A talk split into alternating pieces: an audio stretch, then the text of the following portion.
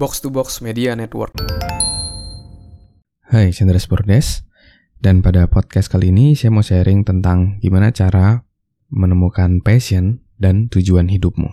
Podcast kali ini merupakan respon saya dari salah satu statement yang disampaikan oleh salah satu follower saya ketika DM saya. Jadi dia bercerita bahwa saat ini dia masih 17 tahun dan masih bingung dalam mengambil keputusan serta bingung untuk gambaran ke depannya mau jadi apa, mau ngelakuin apa, dan lain-lainnya. Nah, jadi dalam podcast ini, saya mau sharing tentang gimana sih caranya buat kamu yang masih muda ya, mungkin sekitar usia 17 sampai 21 tahun, yang saat ini masih bingung ke depannya mau jadi apa, apa yang mau dilakuin, apa yang mau dicapai. Pada podcast kali ini saya mau sharing gimana caranya saya menemukan apa yang mau saya capai dan memutuskan hal tersebut sampai akhirnya saya bisa mencapai hal tersebut.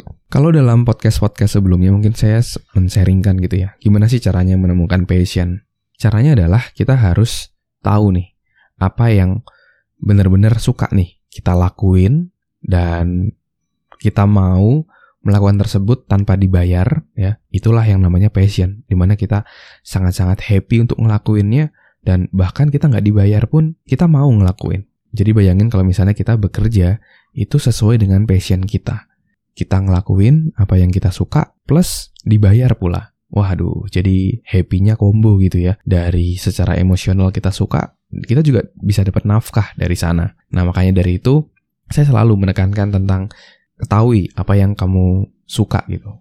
Bahkan ada quote yang mengatakan bahwa kalau kita mau tidak bekerja seumur hidup kita, Ya caranya adalah dengan bekerja sesuai dengan passion kita, sesuai dengan apa yang kita suka. Dan maka dari itu penting nih untuk kita bisa menemukan passion kita dan tujuan hidup kita. Kita mau ke mana sih sebenarnya? Nah, lalu step by stepnya gimana untuk bisa menemukan passion dan tujuan hidup tadi? Selain dengan refleksi ke dalam diri, kira-kira apa sih yang kita sukai? Apa sih yang mau kita lakukan tapi nggak dibayar? Selain itu, kita juga perlu untuk mencoba terutama buat salah satu follower saya tadi yang memberikan statement masih 17 tahun dan bingung ke depannya mau apa. Saran saya kalau kamu masih bingung, nggak apa-apa kok coba berbagai macam hal yang positif tentunya ya. Misalnya dulu saya juga dalam menemukan tujuan hidup saya, saya mencoba berbagai macam hal. Bahkan ketika SMA, saya mencoba gitu, oh jangan-jangan saya happy-nya di seni nih. Saya coba menggambar. Saya beli buku gambar yang cukup besar, yang A3 ya kalau nggak salah ya. Saya coba gambar, ternyata nggak suka.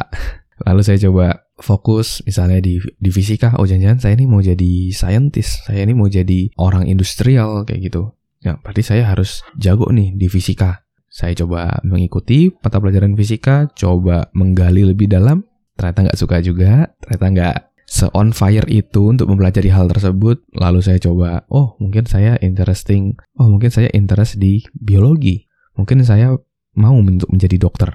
Saya coba juga di biologi, coba saya belajarin serius. Ternyata nggak happy juga dan nggak cocok juga. Dan bahkan saat itu saya sudah masuk di jurusan IPA yang mana saya nggak bisa kembali lagi gitu kan ke jurusan IPS.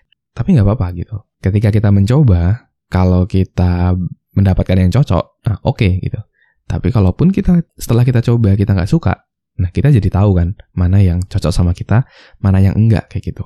Dan sampai di kelas 12 SMA waktu itu, yang saya suka masih tetap sama. Ada dua hal.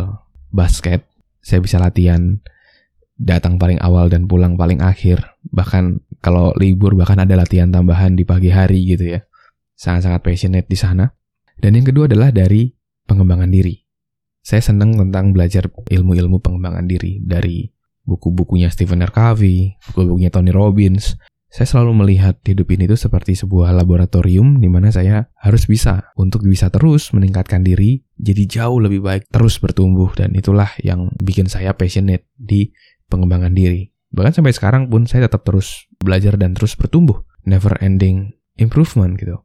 Dan kata guru saya juga, ruang paling besar dalam hidup ini itu adalah pengembangan diri. Dan ya sama juga kayak sekarang saya bikin podcast podcastnya juga judulnya pengembangan diri karena ini adalah hal yang penting buat saya. Dan ketika kita memilih tujuan hidup buat teman-teman yang masih muda juga tidak cuma dibutuhkan sebuah passion, tapi kita juga harus tahu dulu dari passion tersebut kita bisa dapat duit atau enggak. Karena kalau kita hanya mengerjakan sesuatu yang kita suka aja, tapi tidak menghasilkan, yaitu hanya sekedar hobi atau hanya sekedar ya udah passion aja gitu. Sukanya mancing ya udah mancing cuma sekedar jadi hobi aja, jadi passion aja. Tapi untuk memiliki sebuah tujuan hidup, passion tadi harus dikawinkan dengan apakah passion tersebut bisa make money dan juga apakah dari uang yang dihasilkan itu bisa memenuhi kebutuhan dan goal kehidupan kita di masa depan.